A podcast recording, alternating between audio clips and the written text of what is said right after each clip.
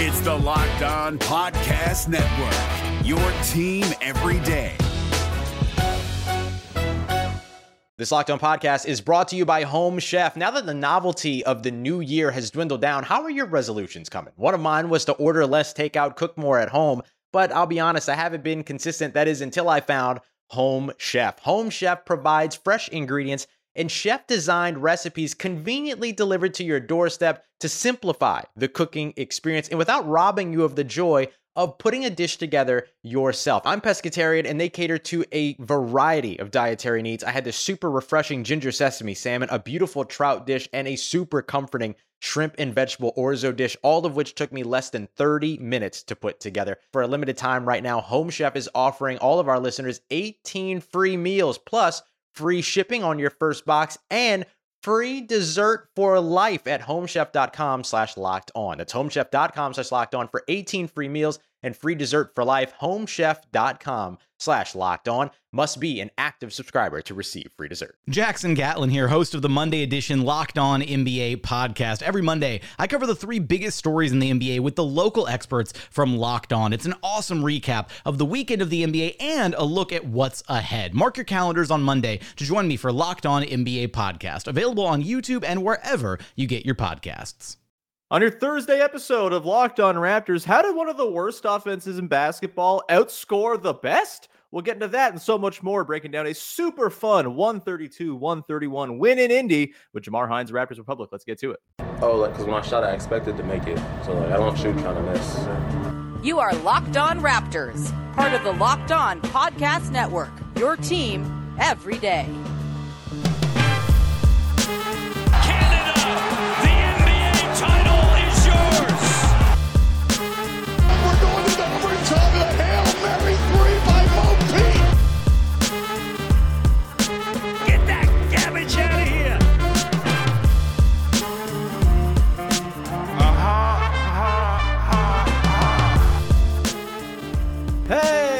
Going on, and welcome to another episode of Locked On Raptors, part of the Locked On Podcast Network, your team every day. It is Thursday, November the 23rd. Happy Thanksgiving to our American listeners out there. And I am your host, Sean Woodley. I've been covering the Toronto Raptors now for 10 seasons on various platforms. You can find all my work over on the website that don't work so good at Woodley Sean. You can find the show on Instagram at Locked On Raptors. And of course, you can come join us in our Locked On Raptors Discord, which was absolutely hopping last night. During the game of the season, the Raptors, of course, taking down the Indiana Pacers 132-131. We're going to get into all of it on today's show. And I'm quite excited because that game had me buzzing for hours. I did not go to bed at a reasonable time last night, mostly because that game had me too juiced up. Of course, a reminder, you can find the show for free wherever you get your podcasts and on YouTube. Subscribe, follow, rate, review, hit the little notification bell on YouTube so you never miss an episode when it premieres. And I appreciate all of those who, all of those of you who have supported the show and will support the show in the future. All right, let's get to it and bring in our guest, the God of the Game recap from Raptors Republic, now a credentialed media member, getting into the building, doing the recaps on the ground. It's Jamar Hinds. Jamar, how the hell are you, pal? I'm doing good, and for credential purposes, I couldn't have picked a better first credentialed game with that Wizards comeback last Monday. That was crazy, but yeah, I'm doing all right. Awesome, man. Glad to see that you're in and around the building a little bit. It's awesome. It's awesome. The game recaps are only going to get better from here. They're already bloody good. All right. We're going to dig into the Raptors win over the Pacers. It was extremely fun. I think the game of the season, there have been a few bangers so far this year. The Dallas game comes to mind. The waxing of the Bucks comes to mind. Opening night against Minnesota was a pretty fun game, but this one, considering what happened the night before, the complete spanking at the hands of the Orlando Magic, who just beat the Nuggets last night, by the way. Maybe the Magic are good. Ugh, hate it. But I mean, they're what, they're 10-5 or something? So. Yeah, I really, really don't like it at all, man. It's not fun. They were supposed to point fun at the Magic and say, ha, ha, ha, you're the Magic, and make ourselves feel good. But that's not a thing anymore. But we can make ourselves feel good by looking at last night's Raptors-Pacers game, in which the Toronto Raptors kept pace with the team that basically is just doing suicides with a basketball at all times, just never stops running, yet the Raptors were able to keep up and pull it out by 1 point. We will get into Malachi Flynn, and for the third time this season, the best game of his career. We will get into the good, the bad, and the But off the top, let's just kind of dive in here, Jamar. This was a very styles make fights game, and I loved it. I think that stylistic diversity is one of the best things about the NBA when it exists throughout the league. And you could not have had two different teams, like more different teams coming into one another last night.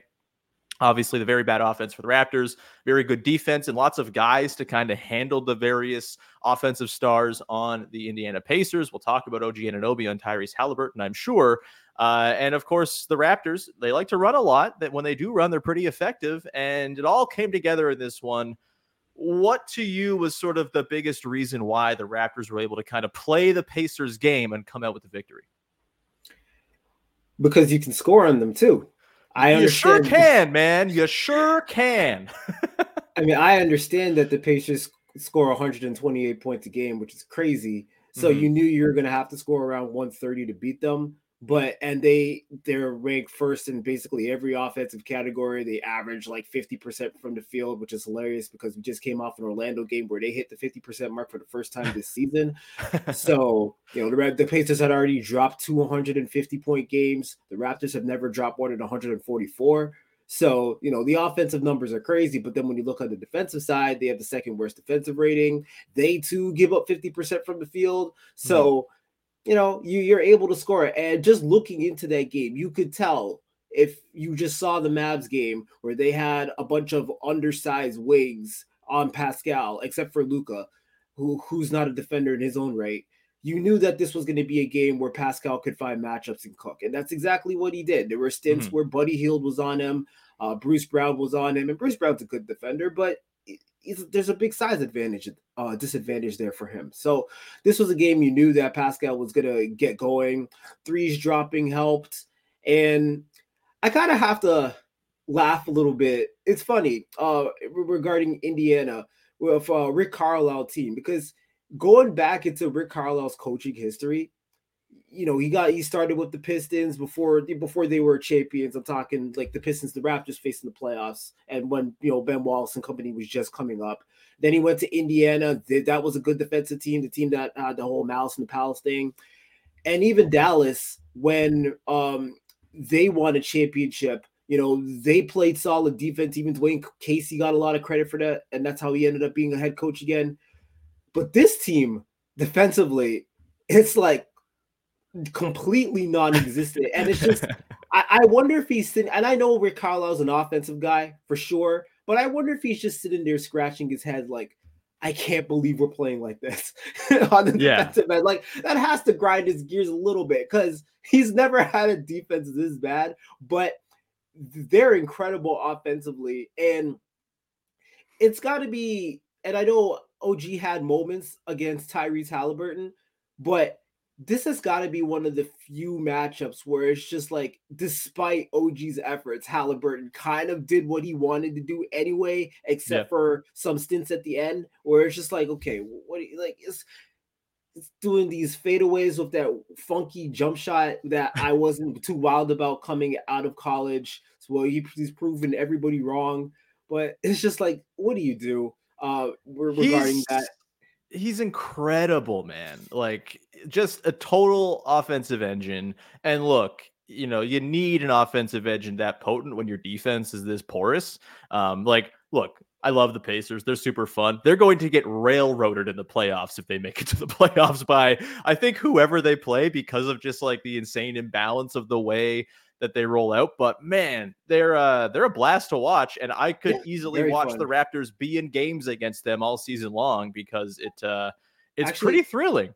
You know what they remind me of a little bit? They remind me of without the top end talent. They remind me of what D'Antoni was trying to do when he just got to the Suns before he started to think about defense, where it's like 7 seconds or less, inbound the ball, try to score right away.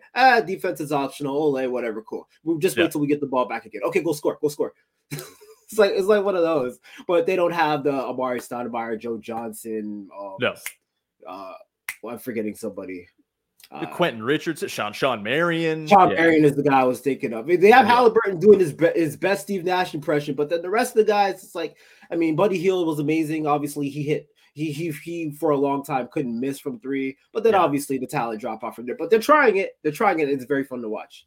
For sure. For the Raptors in this one, you mentioned OG on Haliburton. I still, even though Haliburton got his numbers, and I think they scored something like 72 points on like 48 possessions on which OG was guarding Haliburton, not exactly shutting off the source of the offense at the faucet, but he made him work his ass off in this game. And like, that's all you can ask for against a dude who can pull up from 32 feet away and also throw just like carving passes all throughout your defense. I thought, and especially late in this game, obviously Haliburton got that really impressive off-balance floater to fall with OG kind of draped all over him. And a couple possessions. And he fouled him once, but I thought OG late in this game, his defense on Haliburton just was so huge. And, you know, it was awesome. It was a delight. You know, you go back to Pascal as well, as far as like ways in which they were able to kind of keep up with the Pacers here. I mean, yeah, they didn't have the three-point volume by any means. They're never going to have the three-point volume against a team like this, but 11 of 27, they got it done. They got to the rim at will in this game. And Pascal, I mean, as the game progressed as well, and I think we've started to see this, you know, the fear of Pascal cooking dudes one-on-one, it bleeds into how the defense is going to guard him. And then it leads to open threes for OG in the corner or Scottie Barnes on keeper plays where everyone's worried about Pascal getting the handoff.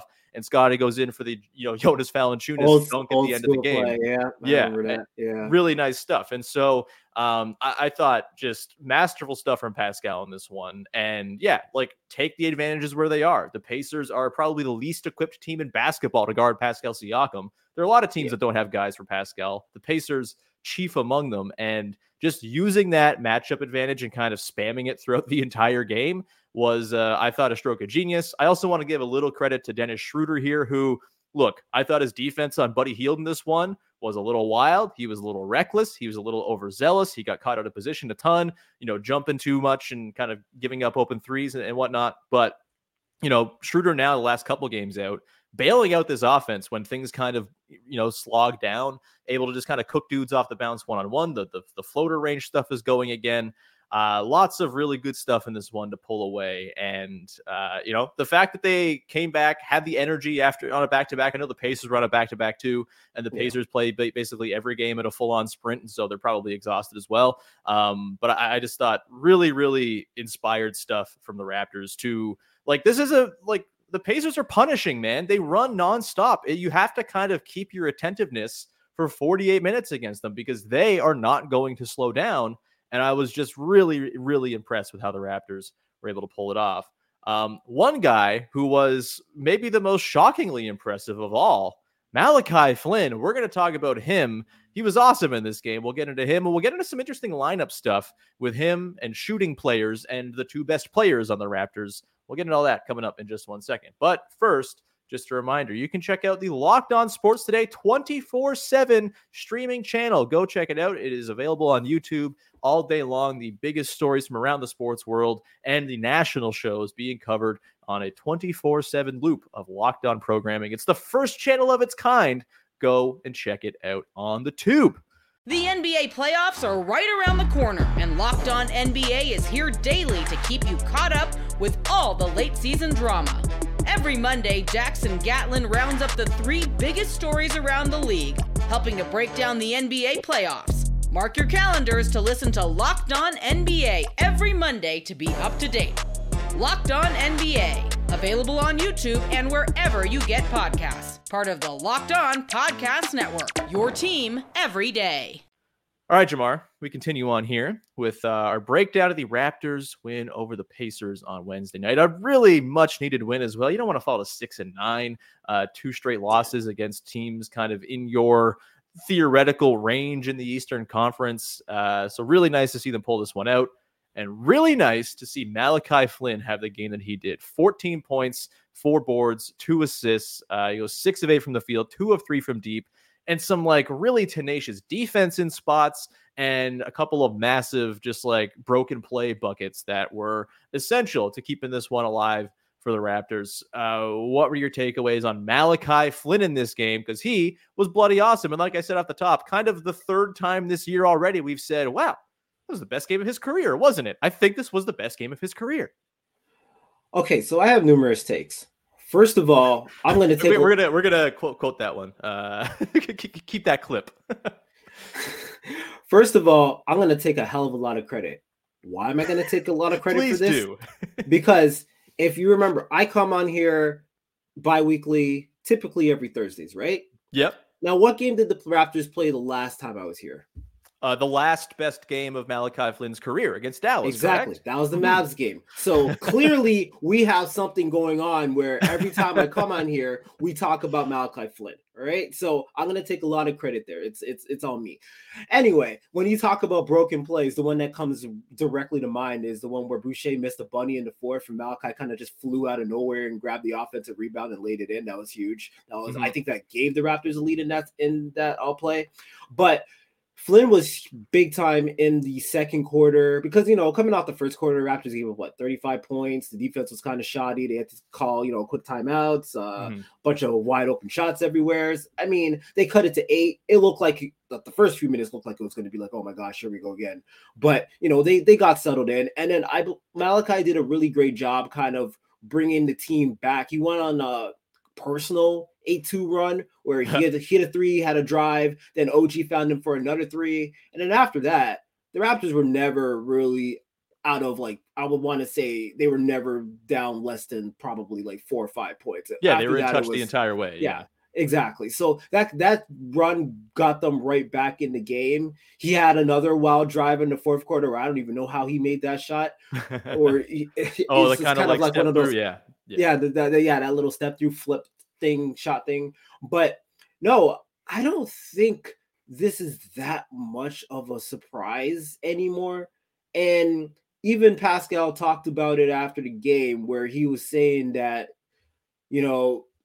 Malachi can kind of game plan now knowing that he's going to come into the game and he's not looking over his shoulder to see, okay, if I make one mistake, I might get taken out. And obviously that does a huge thing for your confidence when you kind of know what your spots are. It helps you get into a rhythm. And now that he has that, I feel like these games, we've already seen a few of them where I don't think these games were going to be that much of a surprise. We talked about the Mavs game, but then, you look at the Wizards game as well, where he was in the closing lineup and making key plays. So I feel you're going to see this from Malachi more often than not. And I guess the surprise factor is a little bit there still. He got the rule of the day or something like that chain. You got the chain, I forget that name. The chain, yeah. Okay. Darko had a whole explanation when people were angry that Boucher got it instead of Siakam. It's basically just a version of the dude of the game segment that used to exist on this podcast. Yeah, exactly. Okay. So anyway, basically my takeaway is that, he's making plays more consistently. Obviously he had a rough start to the season, but Darko is stuck with him.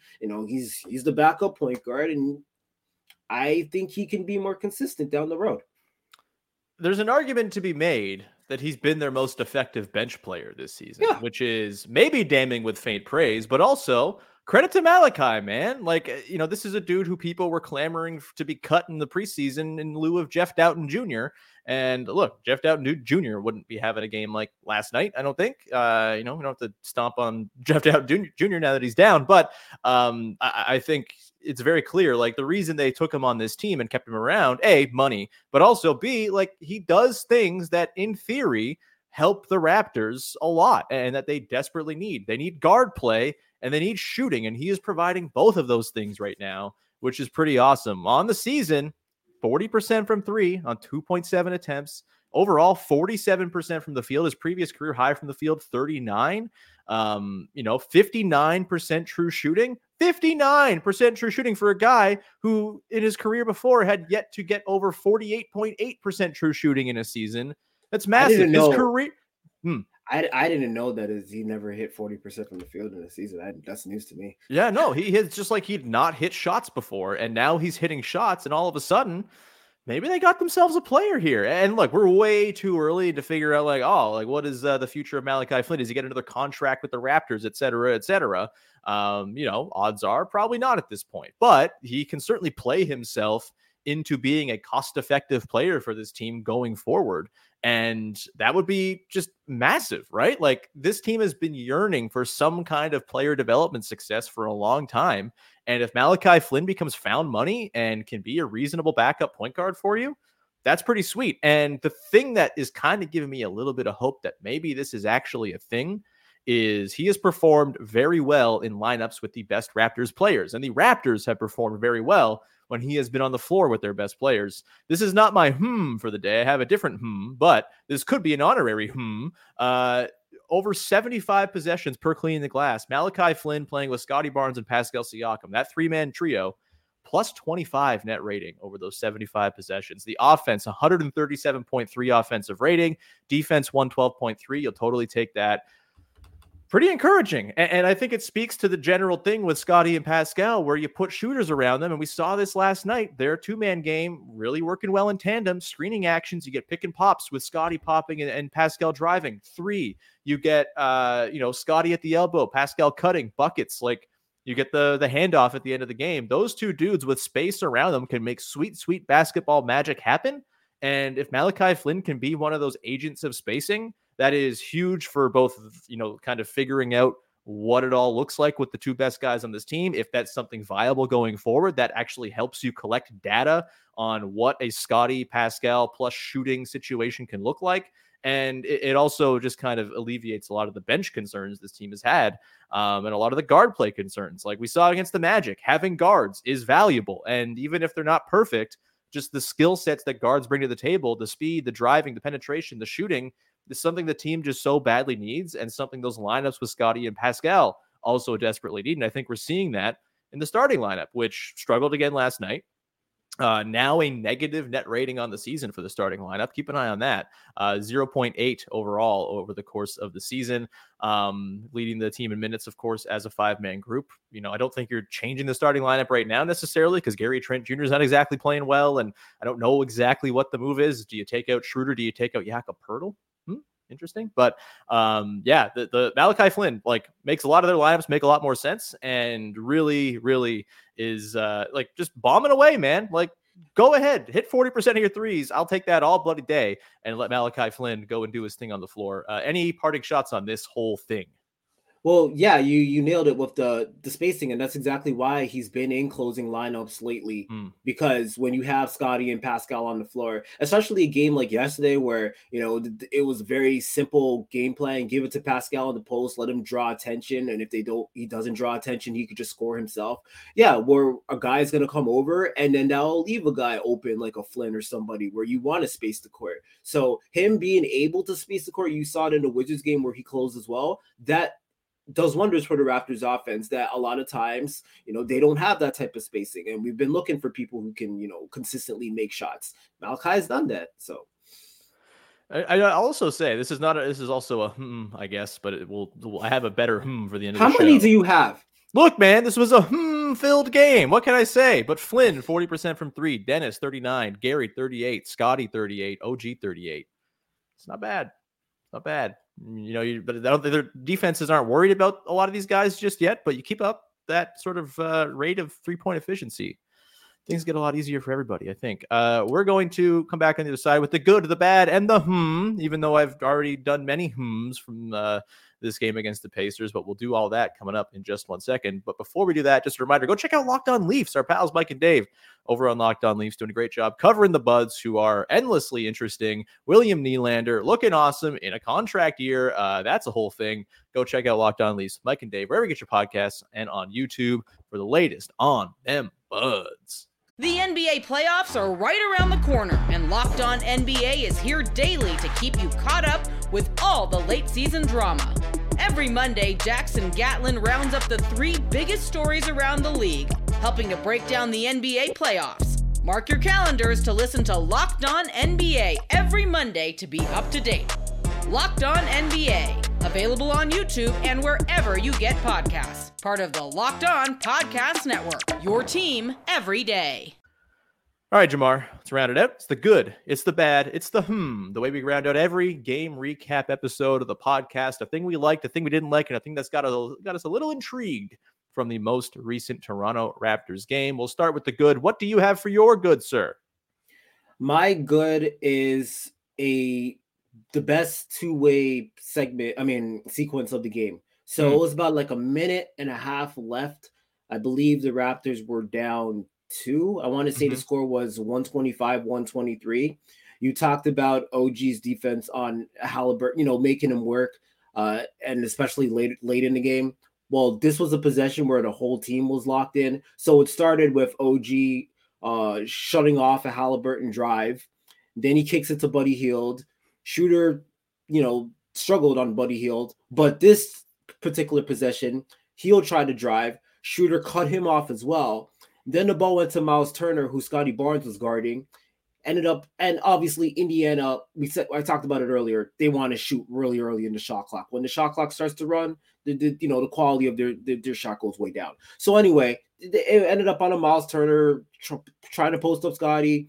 Very contested hook shot, misses. Great defensive possession, one of the best defensive possessions of the game.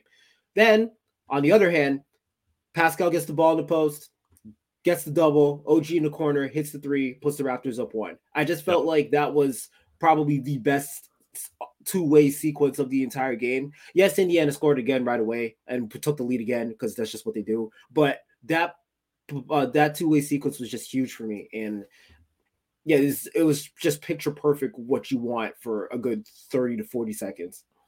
Yeah, like they had a few possessions late, like we talked about, where they were just super locked in defensively. I thought Scottie, honestly, a weird Scottie game. Like his touch was off from the sort of floater range in this one.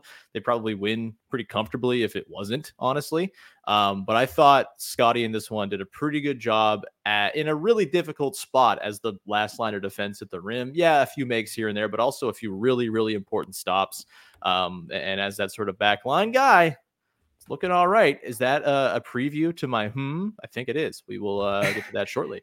It's funny though with Scottie, because I feel like there's been a few games where it's just like I don't think Scottie's having the greatest game. And then when you look at the box score, it's like, oh, he had 20 points, 12 boards. He's walking into his stats. It's just like he just, whether he's having a game where he pops out or not, he's just crushing the stat sheet. It's amazing. Turns out hitting a couple threes every night is a pretty good way to kind of balloon your totals and help you walk into your stats. And he's hitting a couple threes every night. It's pretty intriguing and very important to basically every big question the Raptors have to answer at some point here this season. Shout out to Darko Rajakovic. I thought he really had a finger on the pulse in this one. He was really good with his timeouts, and they drew some pretty nice stuff up out of timeouts. They were talking about this on the broadcast, and it was very obvious. Like, they're coming around. I don't have the exact numbers in front of me as far as like ATO efficiency or anything like that right now. But I just anecdotally, some really nice stuff drawn up. And of course, that Scottie Barnes play at the end, just beautiful, simple play design, leveraging the guy who's cooking the other team to get your other really good player going downhill towards the basket. Good things happen when that happens. And I think that's, just subtle, nice, good stuff that the Raptors head coach was running last night. And, the fact, I don't know, is it coaching to have the team kind of ready and locked in the way they were after being so not locked in the night before? I don't know. That's all kind of ethereal stuff. But in general, I thought Darko did a really damn good job managing this game, picking the lineups he wanted to go with, not running too long with the same look as well. I think kind of mixing up the looks and kind of confusing Tyrese Haliburton, which is kind of what you got to do against a guy like that. It's like Luka Doncic, where you throw the same coverage at him 3 times in a row, he's going to figure it out. Haliburton's very much the same, it seems. And so I thought they did a good job kind of mixing and matching lineups. All right, little Jakob Poeltl here. We'll take him out here. And I thought it was good stuff from Darko in this one. Let's go to the bad. What you got for your bad? We could be having a completely different conversation today if these two things ended up backfiring. So I'm talking the final possession of the game. Gary Trent Jr., he's kind of been struggling. He misses the 2 free throws. People will do that. Really untimely to miss 2 free throws in that situation, up 1, to trying to make it at least so that they can go for the tie at the very worst. So anyway, 1-point game. They go down the court. Schroeder gets lost on Hield, which he did quite a bit. Hield, it's a little bit further out from the 3-point line, but Hield has that type of range. So as soon as he catches it, and he's so wide open, I'm like, oh my gosh, this is how they're gonna lose. Thankfully, it misses. So, Gary gets away, Schroeder gets away, and then He had the audacity, I guess it's a whole Dennis the Menace thing. He had the audacity to kind of taunt Haliburton after the miss. We just quoted it, and I'm like, really, dude? You almost lost the game. Dude just put 33 and 16 on your ass. I don't care if you lost. That was hilarious. But it just got kind of lucky at the end there. So that's still kind of my bad, because we could easily be 6-9 right now after those two sequences. But we're not. So I think it would have broken me had they lost the game that way. Just like I would have been Quinn Buckner on the Pacers broadcast after. Did you see this clip? Yeah. Quinn Buckner just it sounded not unlike the woman who falls out of like the grape stomping bucket and hurts her ankle. People from the internet in 2008 will know this video that I'm talking about. Shout out Quinn Buckner. My bad. The turnovers, man. Only 17 in this game. They kind of reined it in. They had like 8 in the first like 6 minutes or something crazy like that. They got to figure out a way to be a little less reckless. I think Scottie Barnes a pretty big culprit here. Just some pretty audacious passes in really tight quarters. Yeah, lobs where he's just kind of not got the timing down. A lot of sort of, well, why are you throwing that pass for kind of situations? Not just Scottie, a whole bunch of guys in this game. Every member of the starting five, at least 2 turnovers. Just that's teamwork, baby. Just kind of buying into the ethos. But yeah, you're seeing the impact of not having sort of like a steady, rock solid point guard to run the show. And you're seeing the impact of throwing a whole lot of passes in an offense that is very often working in very close confines. There's going to be turnovers. They got to figure out a way to rein this in somewhat. I know Darko Rajakovic's whole thing was, hey, sometimes turnovers are good. They're a byproduct of good basketball, but a lot of it has not been good basketball when they've been really turnover heavy. Thankfully, they bailed themselves out and got a little bit more safe with it down the stretch last night. And I don't think those two things are unconnected at all. What were you going to say? Yeah, just one point about the turnovers. That's the one thing I'll give Indiana a little bit of credit for. In the first quarter, I thought they were really aggressive in the passing lanes, and it worked out for them, and they got a lot of easy offense for them. So the Raptors did clean that up in the second half, but I thought Indiana did a really good job in the passing lanes early in the game. Sure, and I guess to counter everyone had 2 turnovers or more in the starting five. Everyone also had at least 4 assists in the starting five. So, turnovers are going to be part of the deal. They're just, you got to get rid of the very, very stupid ones, I think, is kind of, part of the process. The ones that kind of come within the flow of the offense where you're trying stuff, sure, but just like these passes that have no shot, got to work on that a little bit. And I'm sure they will, because this is a young team figuring stuff out. What's your ? Let's round it out with the . What you got? My is Gradey Dick. And the reason why I bring this up, and I'm not like overreacting or anything, but I'm just looking around the rest of this class. And, we just played Orlando a couple days ago, and Jet Howard was with the G League. And I'm just wondering, because he didn't play last night. His 3-point shot has been off. I know he's been doing a lot of little things like, grabbing, hitting the glass and stuff like that. But the Raptors drafted him to be a shooter, and he's averaging 4 points on 27% from the field and 24% from 3. Mm-hmm. I just wonder if he's starting to fall out of the rotation, do you send him to the G League to kind of, keep him playing and get some reps in? Mm-hmm. I mean, like, just to keep him going instead of him just being on the bench. I don't know. I mean, you could go either way on this one. I'm not just overreacting to one game where he didn't play, but I do feel like it would be beneficial for him to get his rhythm some way. So I was just wondering what you think about that. Yeah, I mean, my thing with Gradey in the G League, look, there's nothing wrong with going to the G League, right? It's been a very fruitful ground for a lot of players over the years.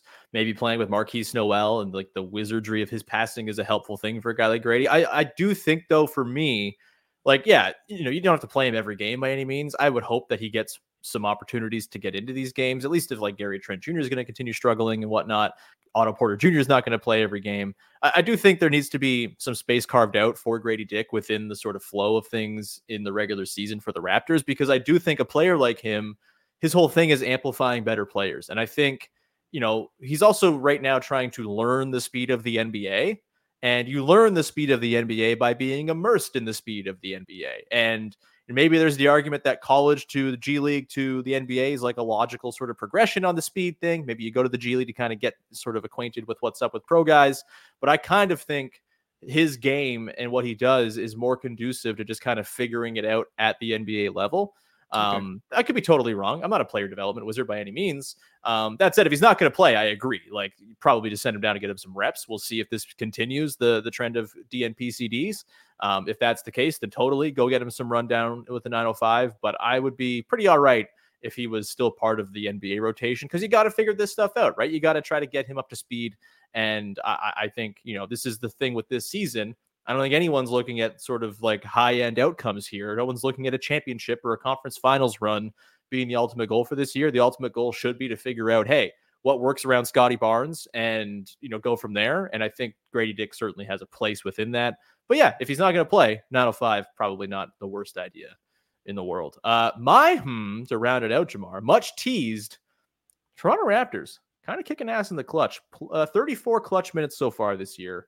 Plus 17.9 net rating. That's the seventh best crunch time net rating in the league, and a 94.3 defensive rating. That is the fifth best defensive rating in the league, and it's like half a point out of being third. And a lot of that is coming with OG, Scottie, and Pascal as the 3-4-5. There was some yak in the game last night till about the 2-minute mark where he came out, but a lot of what the Raptors have done in these close games has been with that small ball group 3-4-5 with whatever you have, whether it's Gary Trent Jr. and Dennis Schroeder or Malachi Flynn or Otto Porter Jr., whatever it's been, those lineups have been basically universally successful. And just keeping an eye on that, right? Like this, again, we're in the sort of information gathering phase with this team. If those three guys can hold up on defense to the degree in which they've held up, and they've more than held up, they've been incredible. That's a crunch time weapon for you, on top of the offense being very strong with those three guys together with some space around them as well. It's a thing to watch, man. And I, very encouraged. I did not think this was going to be a great crunch time team, because I thought the offense was going to bog down and be kind of nasty. But if they're taking out Jakob Poeltl for these minutes and going with a more offense forward approach, and Scottie Barnes as the backline rim protector can help, you know, still hold up the defense, that's a thing. It's a thing to watch for sure. I know it's just 34 minutes. They've played, I think, the 10th most clutch minutes in the NBA so far. I think they're 5-3 or 4-3 in those games. It's a thing to watch, I would say. It's the very essence of the Jamar, we'll round it out. It's done. We're over. We had a thrilling time, as thrilling as it was watching this basketball game. What do you got for the good people out there to promote? I have a recap of their next game against the Bulls coming on Saturday morning afterwards. I'm going to be in that season game. Tournament consolation. Woo! Hey, at least we're going to know what they're going to do between the dates of December 1 to December 11th really soon, because there's right now there's a big gap in that schedule where we don't know what the schedule is. So that'll be filled pretty soon. I tweeted that the Raptors have been they went from not having a tournament game to being out of the tournament in 74 hours, grand opening, grand closing. Just like that was really quick. That was your Abe Simpson walk in, walk out. So yeah. Maybe next year for the Raptors, they'll still have that core. Although, can I propose a rule? And this is not just to bash the Raptors, but just in general. I feel if you've been, I don't think they've been mathematically eliminated from the in-season tournament yet. I don't think so. Although we know they're done. But yeah, they'll need a whole bunch of help and a whole bunch of 40-point wins in the next two games to boost that point differential in concert with that help. Yes. So, yeah, I have an idea. And this is my Jeff Van Gundy make a rule out of nowhere type of thing. But I feel if you are out of the in-season tournament and you still have games left on the schedule, like a home game, you don't deserve to get that court. You go back to your old court. Interesting. Punishments. I like it. I'm in. Or you got to wear like your ugliest jersey. You got to wear a sleeved jersey from 2011. Oh, no, not that. Yeah. Not that. Yeah. But yeah, other than that, you can follow me at Jamar BH like normal. My link to my Raptors Republic stuff is in my profile.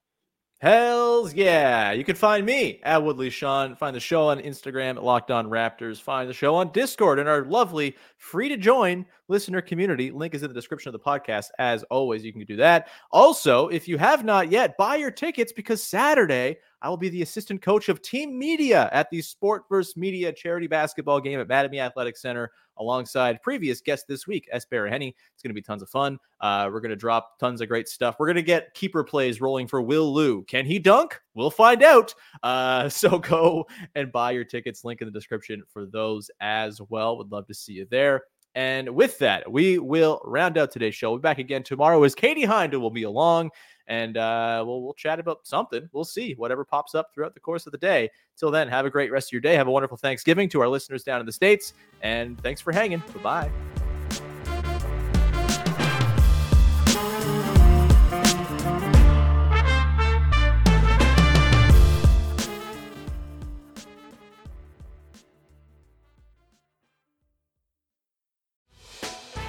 Hey, Prime members, you can listen to this Locked On podcast ad-free on Amazon Music.